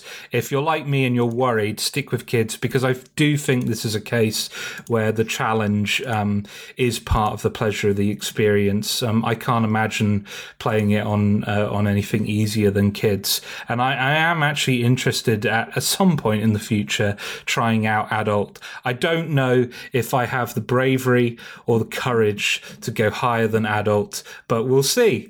We'll see with time. yeah. Um, um, Maybe good to mention about the PS2 port that it contains a playable 2D version of Dante of oh Devil May Cry. My gosh! Oh, absolutely! Dante yes, Dante PS2. makes an appearance. Um, our lovable devil slaying friend. Yeah. So there was a sequel um, to Viewtiful Joe, Viewtiful Joe Two, released on the GameCube and PS2 uh, on uh, in 2004. Um, yeah, uh, uh, have either of you gentlemen uh, had a chance to play this title? Yeah, I have it, but I never really got into it. It just never really felt the same. Um, you have uh, a second character, uh, Sylvia, joins the uh, the battle as as her superhero Super Sentai incarnation, sexy Sylvia, and you switch between the characters. But I never really got on with her powers. She has different VFX powers as well. She has a rewind function, which is a little bit gimmicky and doesn't amount to much. Uh, she uses guns, uh, projectile attacks as her main uh, main way of uh, of attacking. And there's more of a focus on the puzzles and the gimmicks than on the actual combat in that game. I feel at least. Maybe I'm wrong. So, did you uh, play Viewtiful Joe too? Yeah, I did, and I, um, I'm to play it again um, once I'm done with the, with the original. But um, I had the same problems when I played it back on the on the GameCube when it was released. Um, I felt they took the criticisms of the first game to heart and they reworked it to have more of an emphasis on puzzles and platforming. Sylvia's power was interesting. The replay, um, the 30, the 36 chambers, which is like a series of um, training missions yeah. and just free battles. I played that that's what I played, and I played it for quite a while. There was one mm. chamber in particular where you, where you just got waves upon waves upon waves of enemies, and I remember having great fun with the system. I remember thinking the game system is actually really good. Like what they've done with Sylvia, her new VFX powers really complement Joe's. It's tight, it's beautifully designed, mm. but the game has been hobbled because people complained about the combat of the first one. So it's like, okay, you've got this great system, but you don't have the environment and the enemy sets in which to really make use of it. Right. Yeah. Yeah. That makes sense. Um, it's interesting um, hearing your guys' opinions on um, on this actually, because um, having played this and, and, and really fallen head over heels in love with it, um, I was kind of eyeing up the sequel and thinking about playing it. But um, hearing your guys' kind of tep- not negative, but kind of tepid response, it's kind of put me off a little bit. Yeah, it's it's. I think it's definitely worth checking out and definitely worth playing. I just never really got Yeah. on with it as much as I did with the first game. And there are some memorable bosses in it as well. I can't remember what his name is. Sergeant Sergeant John, the big T Rex, is hilarious. It's Yeah. like ta- Tackleberry. He's a recurring boss, Academy. yeah, yeah. He comes back a couple Like of times. ri- yeah, yeah, just ridiculous bosses and like Fire Leo's brother or cousin is in it as well. but like, yeah, yeah. Um, so following on from that, uh, we have a Viewtiful Joe Red Hot Rumble, which came out on the GameCube and the PSP in 2005. Any of you guys played this I one? had got it, it. and I reviewed it for uh, the website I was working for at the time. Uh, Oh. And because I was such a Viewtiful Joe fan, I maybe overrated it slightly, but it's it's not a very good game. It's uh it's a Smash Brothers style uh, party fighter, but it's just I feel it was really underdeveloped and uh, maybe rushed out uh, too soon. Uh, and there it's it it has all these little mini games in there that break up the fight uh, all the time and yeah there's there it lacks customization for starters uh, I did think that in a multiplayer setting, uh, they realized the uh, VX, VFX powers quite nicely. So, you know, it's it's tough to imagine using uh, max speed and slow in a multiplayer setting where you're battling each other. But they did it through the use of items, uh, kind of Smash Brothers style. So that that worked out decently, alright. But uh, yeah, it, I feel like it was uh, kind of a missed opportunity and uh, a bit underdeveloped. So, uh, apart from uh, appearing in his own games, uh, Joe has also appeared in a number of other games since. Uh, he's appeared in Tatsunoko vs. Capcom, uh, the first release cross generation of Heroes for the arcades in Wii in 2008, and then again in the worldwide release for the Wii, Tatsunoko vs. Capcom Ultimate All Stars in 2010. And it's interesting to note that uh, Kamiya remarked on Twitter in one of his infamous tweets that he didn't think that Capcom captured uh, Joe's personality very well in that game. So he f- felt he's he looked a bit flat and uh, uninterested and didn't exhibit any of his crazy personality traits. So then, when he returned in Marvel vs. Capcom 3: Fate of Two Worlds for the PlayStation 3 and Xbox 360, a direct to uh, console uh, uh, fighting game, he the I think it seems that Capcom took his uh, criticism to heart and they made him stick out his tongue and do all his crazy poses that we're we're used to. And uh, he returned again to uh, the update Ultimate Marvel vs. Capcom 3, which uh, initially appeared in the same year on, PC, uh, on PlayStation 3 and Xbox 360, later on Vita, and then finally it was uh, after disappearing off uh, marketplaces and the likes for licensing rights was returned last year to the PlayStation 4 again, and then this year to the PC and Xbox One. Um, not in in those games in the uh, in the Marvel scene. He wasn't uh, a, a very uh, much played character or very high uh, regarded in tier. But there was in in 2012 there was a tournament in the US called Final Round uh, 14. In which a Japanese player and the Japanese uh, are not really known for having a big Marvel scene, but there was a Japanese player called Kusuro who used a uh, team of uh, Viewtiful Joe, Rocket Raccoon and Frank uh, Dead Rising Zone Frank West to really wreck the uh, American top players in a very amusing fashion. And he was uh, using a lot of the uh, slow down and uh, max speed supers of uh, of Joe and really exploiting the the Air Joe air combos that you can do in the original game as well as in this this fighting game. It's it's definitely something that if you like your fighting games, you should and you haven't seen this, you should uh, search for Kusuro Final Round 14. Uh, it's it's really very uh, enjoyable to watch. So then he's uh, he's also been uh, referenced in other games by Clover Studio.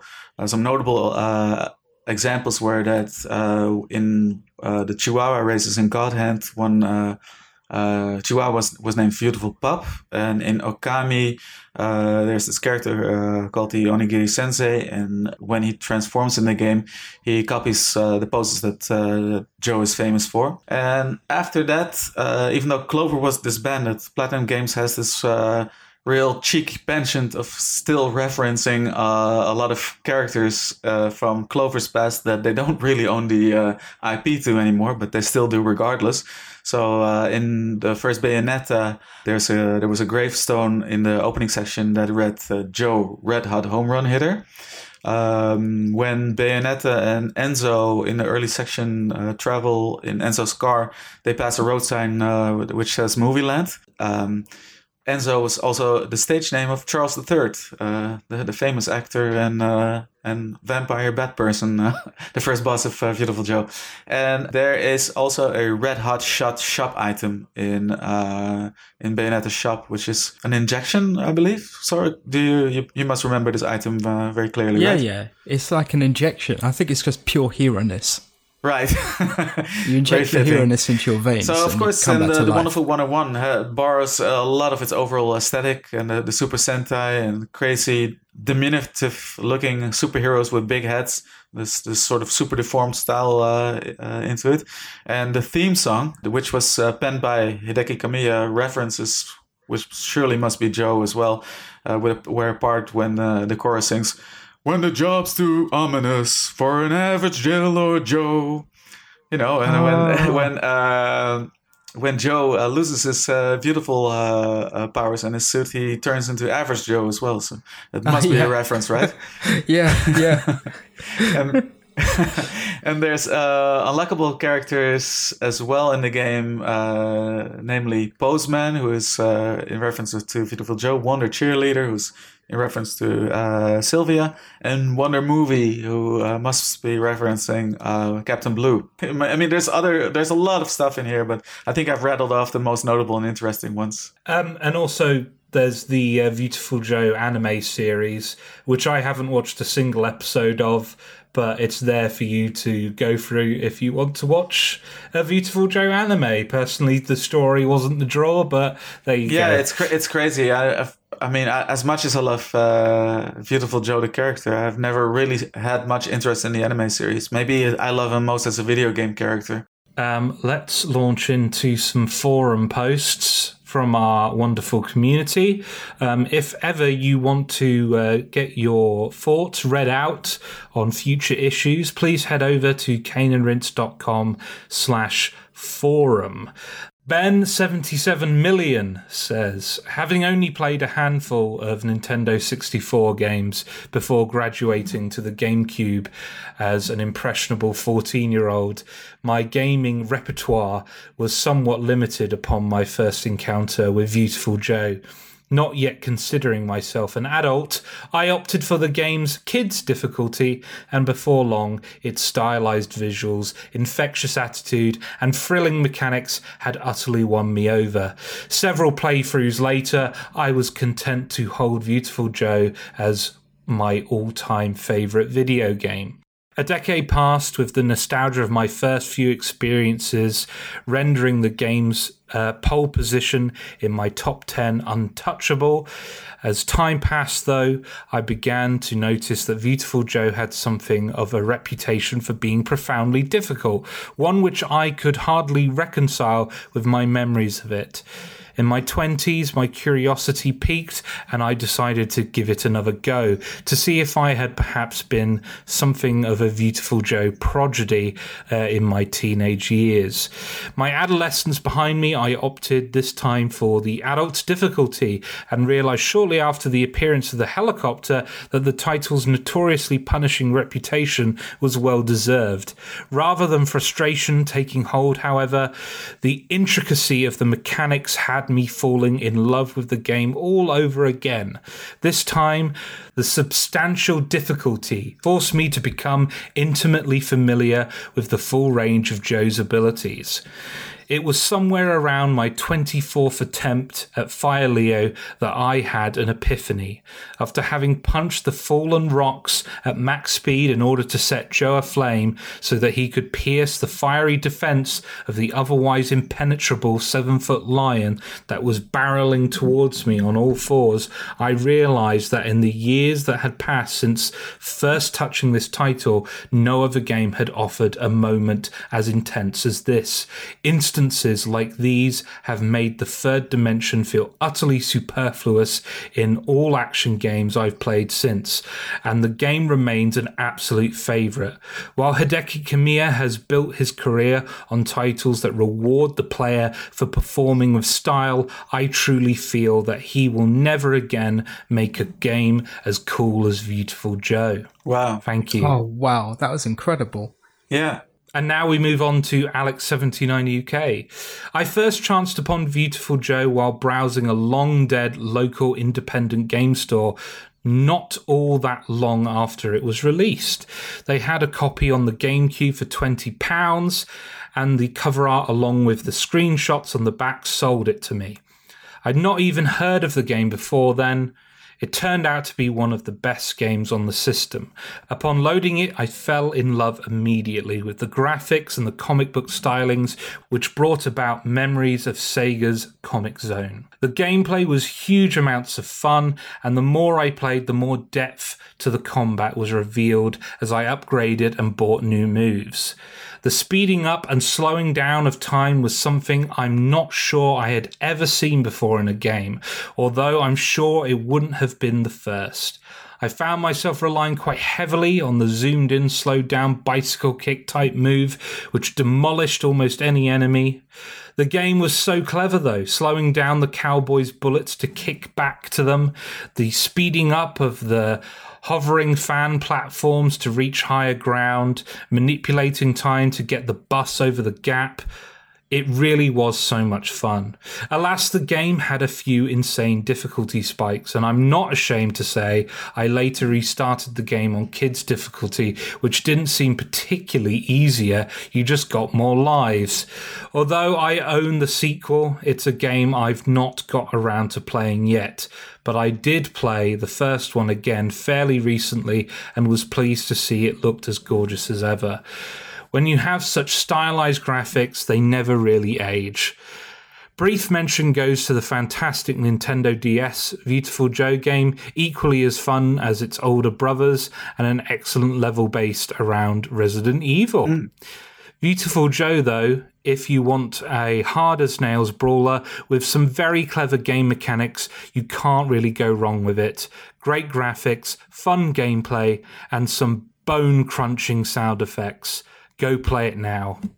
And then we finish off with Buzz the Batgirl. She actually had a Defiant Art uh, fan page on Viewtiful Joe. She uh, she came running to the sig- when we put out the signal for some uh, some commentary feedback.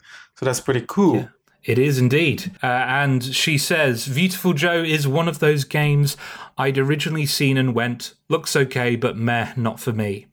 Oh boy, was I wrong. Almost four years after falling into the rabbit hole that is Viewtiful Joe, I co run a Viewtiful DA club and keep the Joe love a running.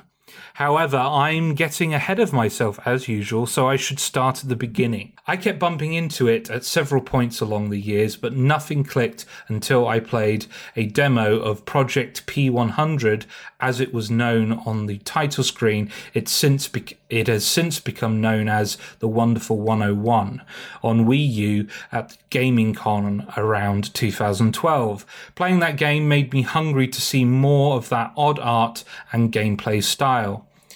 Cue me picking up a copy of Viewtiful Joe 2 for GameCube at a random London con, trying it for a bit, getting hopelessly lost in its mechanics, and popping it back onto my GameCube games rack to gather dust. Time passed and the wonderful 101 came out, and upon completion, I was hungry for more fast paced Platinum Games action.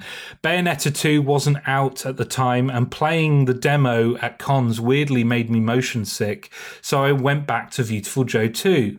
Suddenly, everything made sense. Those puzzles that baffled me, the moves and combos that previously had me questioning the controls, suddenly it all made sense. It was like a light had gone on in a dark room. I played it, played it, and played it some more. I just couldn't get enough of it. Had no idea what was going on, but that didn't matter. I was having a lot of fun. Well, except for the 36 Chambers side quest. Hate those, they can go to hell. It wasn't until later, much later, did I even come across a copy of the first Viewtiful Joe game. I watched through the anime when it was on Crunchyroll for the, for a time, played Viewtiful Joe Red Hot Rumble, played around with the DS game Viewtiful Joe Double Trouble, but had yet to play the first game. Yeah, I tend to do things in a weird order, happens all the time with me. I thought I was going to be in for a fun ride like with the other games boy, was I wrong. That helicopter made me restart the first stage at least four times. If there's anything that rubs me up the wrong way, it's forcing me to do something over and over again. Rage inducing, controller throwing, and swearing were all things that came from my first playthrough of the first game. It was a self inflicted adult mode play, so not recommended to anyone on their first play.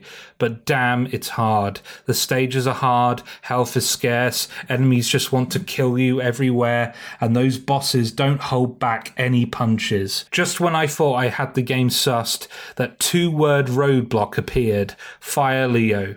Six months it took me to finally down that fiery, hot headed devil dog. Six months on one stage. Okay, in my defense, it's a full on boss rush, then Fire Leo. But still, six months. At one point, I left my Wii. I was playing the GameCube version running overnight so I could take on Fire Leo fresh in the morning. But that tactic didn't work. I had friends come round and take turns on the boss rush, only for the team to get destroyed by another Joe, the boss before Fire Leo, again and again. Beating Fire Leo is a miracle at first. Heck, getting to him is a challenge in itself. However, that feeling of beating him, forget getting married, having children, buying a house, beating Fire Leo is a life achievement. You will want to post that one on Facebook. This is the first single player game I've come across with such war stories attached to it. Everyone has a story with Fire Leo and or the helicopters or even the Verdes, green flying enemies with jetpacks and bombs. Personally, I hate the Gelbies and the variations of as they can and will throw stuff at you off screen. The game is hard as nails and it blooming well knows it too. However, that's what makes it feel so good to play. When you beat that boss stage, you really do feel like a hero. And you are the hero. You are the best. You are invincible, rage inducing moments and all. That was a fantastic post from uh, uh, Buzz the Batgirl. Please post on our forum more in future. Right, we uh, move into the free word reviews. Um, we send out a call out for free word reviews on our Twitter uh, account at Cane and Rinse on the day of recording. So keep an eye out on Twitter if you want to get your free word review read out. Um, yes, so. Alex79 UK says, Henshin a go go, baby. Roxy says, Henshin a go go, baby. Glenn Watt says, too damn hard. Tom Hewlett says peak GameCube era. Gustav Dahl says anime was cool. James Phyllis says practice makes beautiful. The Lando Brothers says your moves. Beautiful. Ryan Scully says fire Leo. Joseph Carley says uh, boss gauntlets suck. John Mayer says quirky clover goodness. And Shauna Thomas says it bossed me. Fantastic. And all that leaves us with is our summaries. And uh, I think we'll start with Michiel. Right, yeah. So I've got this uh, living room, right? It's fairly muted in uh, in colors, and uh, it, it looks uh, looks pretty good. But I I oh I've planned this uh, all this time to um, put a painting in there, and because it's so muted and uh, I wouldn't say drab looking, but it's because it's so muted, I wanted to have something really colorful that explodes off the walls. I've got I've still got a kind of spray can uh, spray can paint that I used uh, for some some uh, wall art in my daughter's bedroom, and it's uh, shocking pink in uh, in color. And I've got some other paint, and I got a, a canvas, and I just want to s- spray paint that canvas, and then paint a uh, a Viewtiful Joe character over it. And you know so something that will really bring the living room to life. And that's just exactly how much i love Viewtiful Joe uh, as a character and just how much that game and that art style embodies everything that i love about video games uh, it's made me more passionate about uh, about video games in a time where i was kind of losing interest and kind of bouncing off of them and for that and for the just wonderful rush of playing it and for the fantastically interesting mechanics uh, that just reveal layers and layers upon layers of depth. Uh, the, the, more you get into it, um, I will always love it. And I've gone back to it now for this uh, particular podcast, and it all came flooding back to me. And I just want to get in there as soon as possible again and keep playing on my end, uh, this this has ended up being a, a real uh, a find for me, and I'm so glad that I um, I nominated this uh, alongside uh, Ninja Gaiden for this volume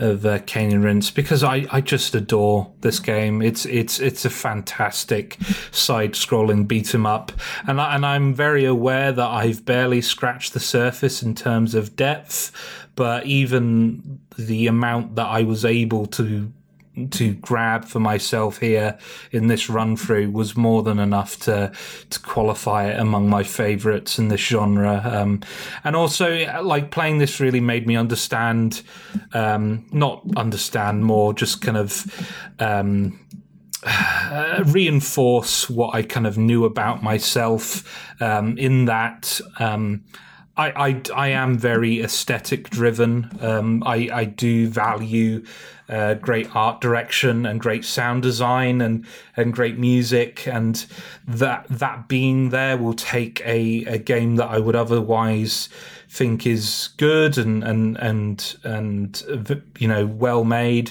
into something that's genuinely special and uh, kind of the, the pairing of Ninja Gaiden and and Viewtiful Joe kind of really kind of reiterated what my values are and what I care about when it comes to video games. And yeah, I, I really loved Viewtiful Joe, and I and I genuinely think Fire Leo is amongst the my favorite boss battles in in all of gamedom. Um, yeah, this was a real treat. Um, I I recommend it to anyone. I, d- I don't think it's age a day. The only the only problem for me uh, is accessibility. Um, I, I wish this was released released on some more modern consoles, I, I wouldn't even uh, need a HD remaster. Just you know, do what the Sony have been doing and uh, do a you know an emulated uh, version of the game on uh, on PS4 that's slightly upscaled with a slightly better frame rate, and I'm good to go. That's that's all I need. Um, and I and I hope um, the rumors of the GameCube uh, um, Virtual Console on Switch turn out to be true because I would love to own a copy of Viewtiful Joe on my Switch. That would be fantastic. Um, yeah, uh, go out and play this. I think it's a must play. It's it's absolutely fantastic. Um, and we finish off uh, with our fantastic guest, Saur. Hey, yeah, yeah. For me, it's like um, for the longest time I've been completely down on gaming. Like modern, the way modern games are now, it, I don't, I don't find them stimulating anymore. And I've not been playing for years. So being asked to do this podcast has really revitalized everything for me. Playing Viewtiful Joe again has made me realize why I love video games in the first place. It's exactly what I'm looking for. It's exactly how to challenge the player. It's exactly how to, you know, put forward this completely uh, insane battle that you uh, that the odds seem sca- stacked against you, but persevere, give it time, and then before you know it, you'll be absolutely wrecking the thing. And, you know, like you truly do become the hero, as the previous poster said. Uh, as a final conclusion, I must emphasize that this game has a shark with legs in it, and you know any game Yeah, with yeah. sharks with legs in it are are, are worth Oh, worth yeah. playing. And it, yeah, St- Street Sharks give you an automatic S Yeah. rank in my book, so that's all I'm saying. You know, um, um, before we do the final sign off, um, Saur, um, are there any videos or guides or anything you've created that you just want to highlight um, that you think fans of Viewtiful Joe would be eager to uh, check out on your end? Oh my gosh, I'd love to do a um a series on Viewtiful Joe, and I think um after this I may very well do so. Um, the last series that I did was on a uh, was on Transformers Devastation, which is another game by Platinum Games, which I very highly recommend. I honestly do think it's the greatest system they've created since Bayonetta, and it's well worth your time if you're into these kinds of games. Wow, I the, the uh, Transformers Devastation has suddenly uh, leaped up my wish list. Uh, I'll have to have to get that soon. Um, so that just remains for me to say thank you, uh, so and and honestly, thank you very much, Saur, for coming on this issue. Um, uh, your insight and knowledge on action games has been a huge boon to this issue, and um, certainly fills in the gaps uh, in mine and Michiel's knowledge. So thank you very much. Oh, Yeah. thank you very much for having me on, and thank you very much for everyone listening. And uh, thank you, Michiel, to a lesser extent, because you know you're always on here, um, and to all our, and to all our uh, correspondence and and fantastic forum posts. Um, remember, um, you can contribute to our Patreon. I mentioned it at the top of the show, but it is worth reiterating. If we reach uh, three thousand dollars by November, we will be doubling our output. So please consider it. Um, next time on uh, issue 276. We're still side scrolling, but now it's time to shoot 'em up rather than beat 'em up as we cover R Type and R Type 2. And so I believe there's a special song that plays in the Japanese version of Viewtiful Joe that um, hopefully Jay will be playing us out on. Oh yeah, there is. Viewtiful World, sung by Viewtiful Joe himself.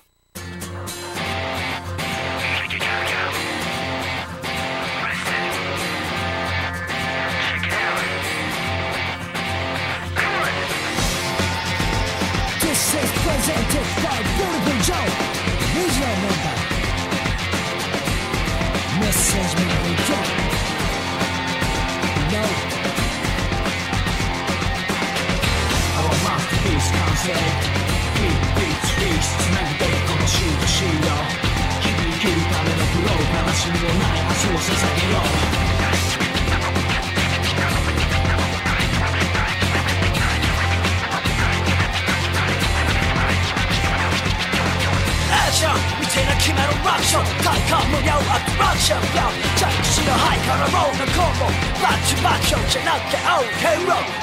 Call my name It's come to world baby Win this game 마지막 시간 날 찾아 Save the world Are ready ready for it? Save this life Hey come on down the wall 아스로 담은 inside out 고도바닥 가잖아 down down Thundergolds Viewtiful Joe coming out